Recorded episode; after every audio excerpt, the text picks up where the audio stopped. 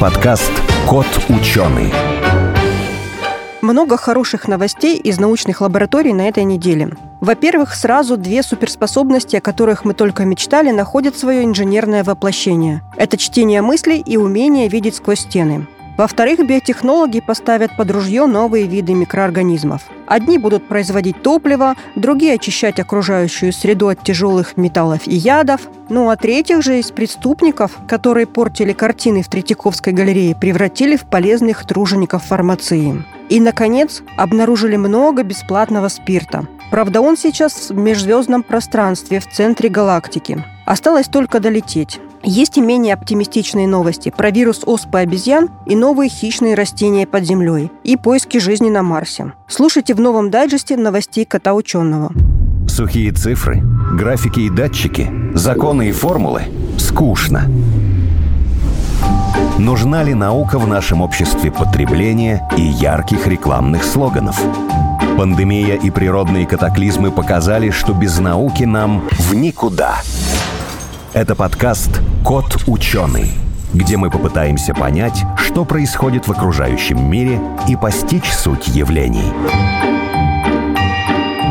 Сегодня в нашей студии Максим Абаев, шеф-редактор портала журнала «Наука и жизнь», Юлия Руды, основатель научно-образовательного проекта «Восемь красных линий», я, Елена Глещинская, обозреватель радио «Спутник». Мы сегодня расскажем им про новости науки, которые впечатлили нас, которые мы считаем важными, ну и которых стоит рассказать. Начну, наверное, я, потому что я хочу рассказать про сразу две суперспособности, которые наконец-то человеку становятся доступными. Ну, не совсем человеку, а человеку плюс искусственный интеллект в такой компании. Это чтение мыслей и видеть сквозь стены. Это совершенно два разных исследования. Одно было в Китае, другое в Англии, но принцип один и тот же. Принцип в том, что искусственный интеллект очень хорошо справляется с распознаванием там а, видео, картинок, различных образов, но он не так это делает хорошо, как человек в некоторых случаях. А если взять э, человеческий мозг, э, подсоединить каким-то образом с искусственным интеллектом, будет все гораздо лучше. И вот э, в Китае сделали шлем, который читает мысли.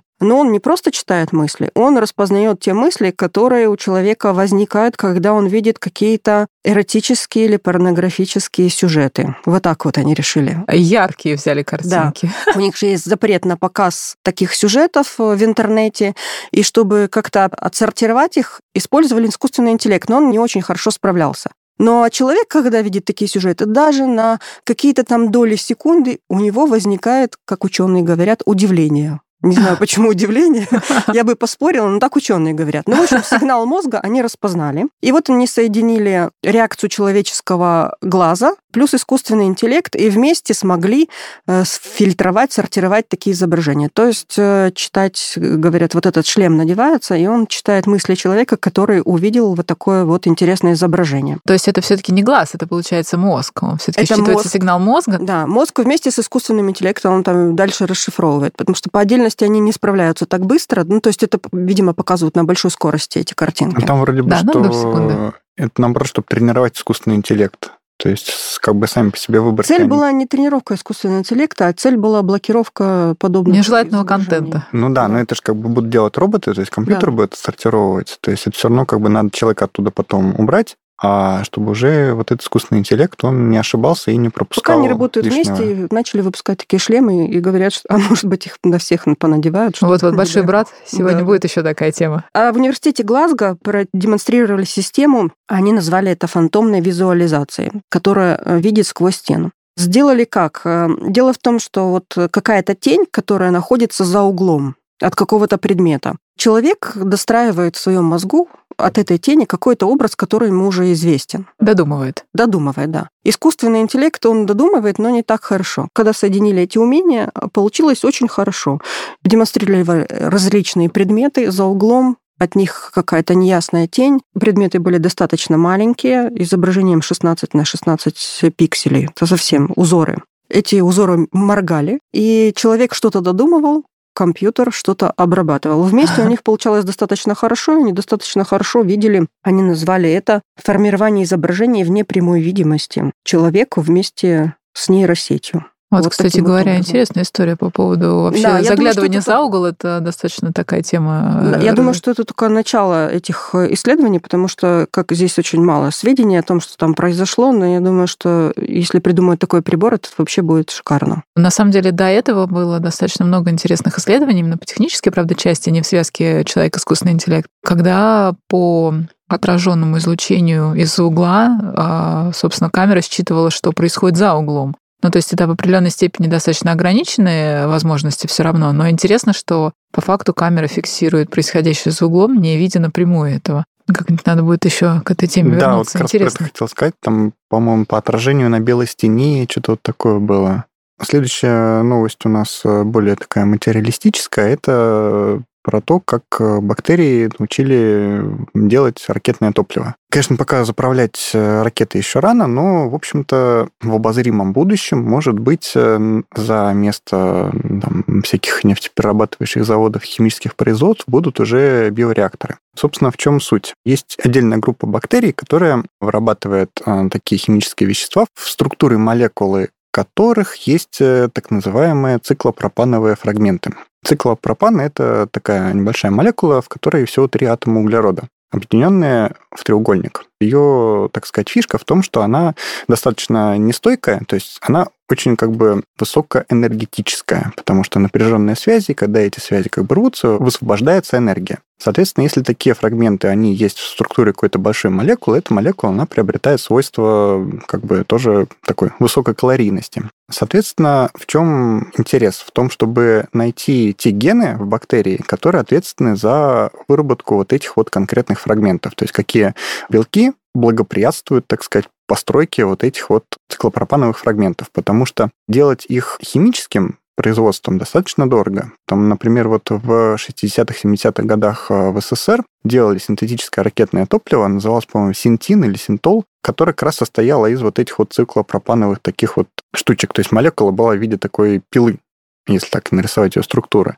Угу. Оно как бы всем было хорошо, за исключением того, что оно было очень дорогое в производстве, плюс э, достаточно производство, скажем так, не экологичное. То есть там и вещества вредные, и как бы вообще все это не очень сложно, полезно, дорого и так далее. Поэтому как бы его заместили на более такие дешевые и простые в обиходе аналоги. А тут появляется возможность э, таким достаточно гуманным для природы способом, то есть фактически в баке, где живут бактерии, подкидывать им какую-то еду в виде там органических э, фрагментов, там, не знаю, глюкозы, фактически, может быть, даже опилок, которые потом будут постепенно перерабатываться. Объедков. Объедков, как компостная Да, яма, объектов, да? да. То есть фактически можно настроить бактерию так, чтобы она перерабатывала какой-то определенный вид, э, там, в том числе отходов, и вырабатывала какие-то полезные вещества. Дальше мы эти вещества как бы отфильтровываем, и вот э, у нас э, получается, что бактерии будут заправлять наши эти ракеты, которые будут а, бороздить Подожди, просторы. есть же бактерии, которые едят и солярку, и спирт, и ракетное топливо. Они могут появиться как раз в том же месте. Ну, есть бактерии, которые едят, есть бактерии, которых учат есть какие-нибудь химические загрязнители, но в том числе вот их можно научить как есть, как перерабатывать, так и синтезировать. Поэтому вот за биотехнологиями, в общем-то, у нас такое достаточно может быть будущее. Слушай, очень интересно на самом деле, как процесс это организует, сколько это будет стоить и как будет очищать, и самое главное, как природа с этим потом справится. Еще одна интересная новость этой недели. Ученые обнаружили э, необычное э, хищное растение, очень необычное. Многие, наверное, слышали о таких растениях, как называют кувшиночники которые любят э, очень ловить своих жертв модифицированные листья в виде кувшинчиков. Внутри располагается такая среда, которая очень нравится различным жукам и прочим насекомым. Ну, это сейчас очень модное направление. Даже у меня есть дома такое на Ну, кстати говоря, да. многих есть, да, да, действительно, да. Интересно тем, что оно приспособилось вот в процессе своей эволюции ловить жертв таким образом. Жук приходит, условно говоря, на интересный цвет и интересный запах, э, сваливается в этот кувшинчик по скользким стенкам, а выбраться уже не может. И и растение его со временем перерабатывает э, фактически в питательные вещества, которые он использует для собственного строительства. Причем там эти кувшиночники, они на самом деле очень интересные сами по себе, они там перерабатывают какие-то совершенно гигантских порою э, живых существ, поразительных. Но вот этот кувшиночник, который обнаружили недавно на острове Борнео, он особенно интересен тем, что он умудрился приспособиться к ловле своих жертв под землей. И обнаружилось это совершенно случайно. Ученые, в общем-то, путешествовали э, в горах Калимантана, если не ошибаюсь, и заметили, что растение, которое так в целом не имеет кувшинчиков, но явно относится к этому виду, а у него как будто бы что-то из-под земли выступает. Они аккуратненько копнули и обнаружили, что да, действительно, у него кувшинчики располагаются под землей.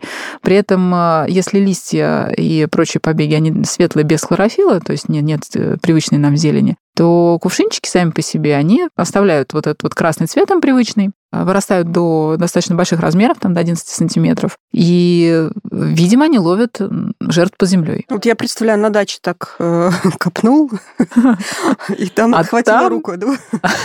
Там растение помогает тебе избавляться от ненужных насекомых. Да, ну, в общем-то, ученые, ведомые своим любопытством, они продолжили изыскание в какой-то момент, когда у них, видимо, освободилось время, и обнаружили, что, да, действительно, в этих кувшинчиках э, есть полупереваренные насекомые и прочие жертвы, которых, э, судя по всему, растение растение поймало именно под землей. Почему под землей, с какой стати вообще оно решило вдруг вот так вот спрятать э, свои э, ловчие инструменты? Ученые считают, что, во-первых, в период засухи насекомые стараются тоже, в общем-то, перекочевывать под землю, и растению там, в общем, вольготненько, там много жертв и стабильные условия, то есть мало меняется, в отличие от э, внешней среды, когда на свежем воздухе, так сказать, располагаются эти кувшинчики. Такая вот интересная находка. У меня у знакомых на даче вот насекомые, которые под землей копаются, медведки, вот, да. Они пожрали, собственно, все. То есть и картошку, и зелень, и какие-то Медведки там помидоры. Те еще вредители, да. Можно вот. натренировать вот, вот, надо вместо рядом с помидором сажать вот такого вот охранника. Нам только бы это, как с борщевиком, не пролететь немножко. Айди, да. Тоже в продолжении темы биотехнологии и Земли а, ученые из Уральского федерального университета совместно с китайскими коллегами, они обнаружили, что такие цветочки красивые, как цинии, они очень любят расти на почве, в которой есть загрязнение медью.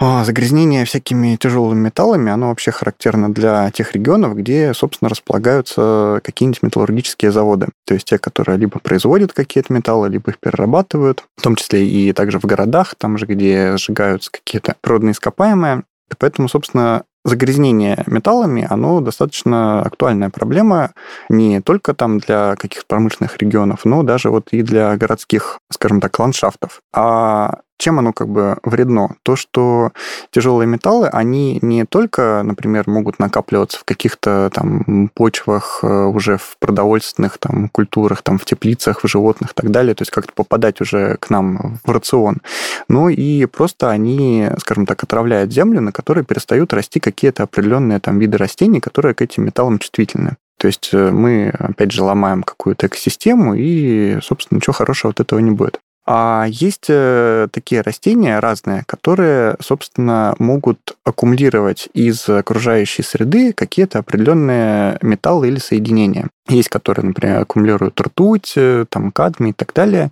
И вот тут казалось, что медь хорошо накапливается в циниях. Притом эти цветки, они а, не только себя хорошо чувствуют, когда растут на таких загрязненных почвах, они еще вытягивают э, эти ионы меди и аккумулируют их в корнях. То есть сам цветок, он не, скажем так, не омедняется, а вся вот эта вот э, медная составляющая, она оказывается у него в корнях. И получается такая возможность, что, например, если у нас есть какая-то территория, в которой, скажем так, в почве много меди, мы можем засадить ее циниями. Это будет, скажем так, не только красиво, не только да полезно, но еще и красиво. То есть, если во Франции у нас там лавандовые поля и все их яростно фотографируют и выкладывают в разные социальные сети, то можно, например, у нас там на Урале сделать циниевые поля очень, так скажем, полезно и а потом цинично. Можно, кос... можно потом косить и из них выделять медь. Ради меди это, наверное, не стоит делать. Если бы они там золото собирали, ну, было бы, конечно, да, интереснее. Да. Просто очень похожая история про биотехнологии из Пермского политеха. Они использовали водоросли для сбора стронция. Они тоже в тех местах и в тех водоемах, где есть загрязнение стронцием, оказывается, нашлись такие водоросли, которые могут просто поглощать этот по своему строению. Они любят этот металл и его накапливают в себе. Таким образом, они выделили такие водоросли, размножили их, и действительно они очень хорошо э, собирают э, стронций. Это и водный гиацинт, ладея, рогоз, ряска. И из них выделили те, которые гораздо больше, ряска и пистия. И таким образом чистят водоемы от стронца. Ну, по поводу, кстати говоря, очистки водоемов, э, тоже вот интересная мысль пришла. У нас тоже на этой неделе была такая новость интересная. В слюне человека обнаружили фермент, который разлагает пластик. То есть э, вот те самые полимеры, с которыми мы пытаемся бороться активно, да, вот эту всю историю. Мы сами их разлагаем, да? Если а, самое самое бутылку. интересное, что да, самое интересное, что как это вообще выяснилось. То есть э, ученые изучали ну, условно говоря, генетический э, код того, что обнаруживается в слюне человека. Ну, то есть бактерии невозможно отделить одно от другой, да, там проще гораздо, условно говоря, расчесать расческой, да, и все волосы сразу изучить. Вот. И вот ученые, изучая генетические последовательности, обнаружили вот фермент, который, как потом позднее оказалось, э, очень неплохо разлагает э, полимерные цепи конкретно вот пэтовские. И когда стали разбираться, как вообще такое получилось, откуда это взялось, да, какая бактерия, почему бактерия производит этот фермент, фермент, ну, по сути, такой катализатор, ускоритель реакции, да, в данном случае. И пришли к выводу, что мы уже сейчас потребляем настолько много микропластика с пищей, то есть за счет того, что мы, в принципе, используем пленки полиэтиленовые для для всего. Ну, для всего, да. Помидоры, огурцы, условно говоря, первое, что приходит в голову. То есть да. мы эволюционировали. То есть мы потихонечку, да, ну как, это получается не мы, это получается бактерии в нашем бактерии, рту, да, они приспособились, да, к тому, что можно вот еще вот это вот разлагать на составляющие. И, собственно, как вообще э, ученые пришли к тому, что именно фермент именно по поводу подпластика, потому что обнаружилось, что похожие бактерии э, ранее находили в Тихоокеанском мусорном пятне, и они тоже, соответственно, приспособились к тому, что огромное количество пластикового мусора в океане, нужно как-то это все куда-то девать, перерабатывать. Вот. А и вот у нас теперь и в слюне тоже есть такая бактерия, оказывается, которая занимается Интересно, микропластиком. Как она который... распространилась, так сказать, это слюня какого-то определенного я думаю, что человека, не... там популяция. Я думаю, что не распространилась. Я думаю, что это именно вот еще один вид бактерий. Ну, как бы там сейчас точного ответа угу. ученые пока не дают. Еще один вид бактерий, который приспособился вот таким образом к засилию микропластика в нашей окружающей среде. Я вам еще расскажу интересное из э, биотехнологий. Это уже касается не человека, не загрязнения, а касается высокого искусства. Пару лет назад э, в Государственной Третьяковской галерее ученые специально отбирали микробиологические образцы из картин. Хотели просто узнать, почему картины портятся, не заводится грибок, который пожирает краски. Причем темперные краски, в которых э, содержится яичный желток, в который использовали раньше для красок, и еще многочисленные тритерпеноиды. Эти соединения очень любят грибки различные, и вот они живут на картинах и разрушают. Вот при этом нашли 10 разновидностей гифомицетов. Это ничатые грибы, которые как раз э, и разрушают э, картины. Они их исследовали. Исследовали их с какой целью? Какие есть антибиотики, которые могли бы устранить эти грибы, чтобы обезвредить и вылечить картины? Да, можно так сказать, вылечить mm, картины да, по сути, да. галереи. Да.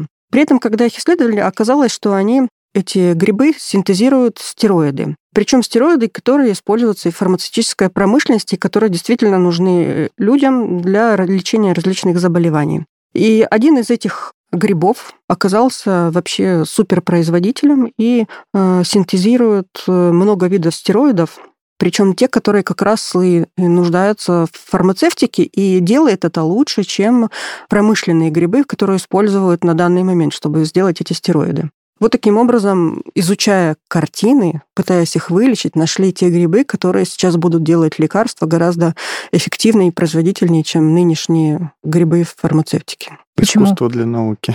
И наоборот, Искусство да. для науки и наука для людей. Да, когда... такая многоступенчатая история интересная. Ну, когда ученые идут и часто спрашивают эту историю да, про британских ученых, зачем они это изучают, почему они это, в принципе, такие глупости берут и исследуют. На самом деле это все очень важно, потому что наука — это гораздо больше, чем просто какой-то такой поиск. Э, любо... Ну, конечно, безусловно, это любопытство, да, ведомое, но очень важно понимать, что э, действительно большие средства тратятся не просто так, и порой ученые натыкаются совершенно случайно на гениальное какое-то не знаю, изобретение или открытие вот в качестве, вот, например, того же топлива с бактериями. Ну, кто ждал? Так вот, по-хорошему-то. Кстати, вот еще почему так э, важно изучать самые разные объекты, потому что среди там бактерий, грибов, там же они друг с другом устраивают, так сказать, микробиологические войны и синтезируют там антибиотики, фунгициды, которые нам пока еще неизвестны, и которые мы можем, собственно, использовать к тем бактериям, которые вот стали там антибиотикорезистентными. То есть, я помню, даже было исследование в слюне каких-то медведей, что-то полезное. Да, первое, что в голову приходит.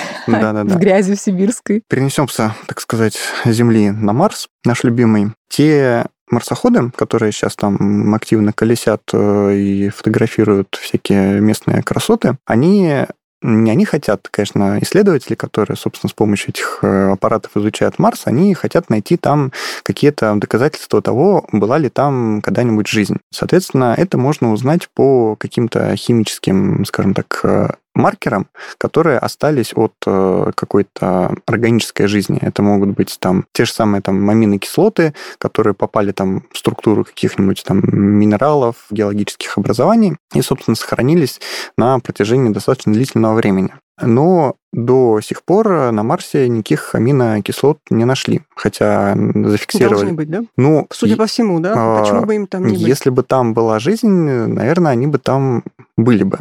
И одна группа ученых, она, собственно, предположила, почему мы до сих пор их там не можем найти. Дело в том, что на Марсе достаточно сильная радиация на поверхности, которая прилетает от Солнца из космоса, и в том числе достаточно химически агрессивный грунт. То есть э, в нем находятся перхлораты, это всякие соединения там хлористых разных кислот, которые очень сильные окислители. То есть их даже используют в том же самом ракетном топливе. И в сочетании вот с радиацией плюс э, всякие вот эти химические агрессивные агенты получилось так, что они разлагают э, всю разную органику, в том числе аминокислоты, намного быстрее, чем э, это предполагалось ранее. То есть ранее думали, что ну вот есть радиация, вот она там как-то проникает в какие-то слои, вызывает там, разваливает эти аминокислоты, и вот они с какой-то там вероятностью сколько-то времени живут. Оказалось, что разлагаются они намного быстрее, буквально а за интервал порядка 20 миллионов лет в слое толщиной 10 сантиметров не останется никакой вот этой вот аминокислотной органики.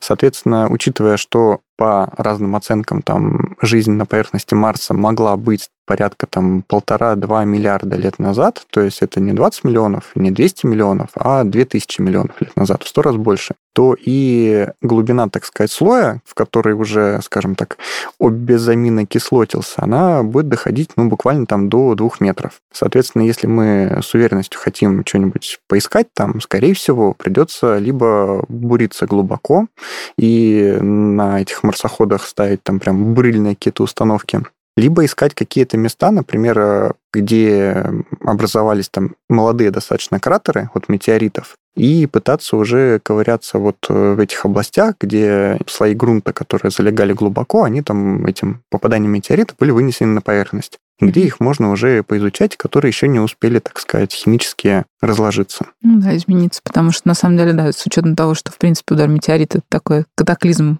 локального масштаба. Все-таки там тоже столько реакций происходит. Да, ну что-нибудь, если даже в метеоритах, которые выбиты с поверхности, что-нибудь находят все равно, которые прилетают к нам, марсианцы. Ну, в принципе, например, да, с другой стороны, да. То, в общем А с третьей стороны, опять же, метеорит там что-нибудь занесет. Очень интересная, интересная очень тема, на самом деле, для дальнейшего изучения. Я предлагаю перейти к теме, которая стала, в общем, достаточно массово интересна многим людям по поводу оспы обезьян. Новость последней недели состоит в том, что ученые внезапно обнаружили, изучив э, генетические последовательности 15 образцов, обнаружили, что что-то как-то оспа обезьян многовато мутаций у вируса. Нашли что-то порядка 50 мутаций, которые произошли ну, буквально вот с 2019 года, которые закрепились, так скажем, в патогене с 2019 года, потому что сравнивали с образцами 18-19 годов. И очень-очень удивились, потому что так вообще по предыдущим работам складывалось у них впечатление, что вирус оспы обезьян, он может ну, где-то одну-две мутации приблизительно за год э, получать, не более. А тут, получается, уже как бы десятки новых и непонятно откуда взявшихся очень удивились.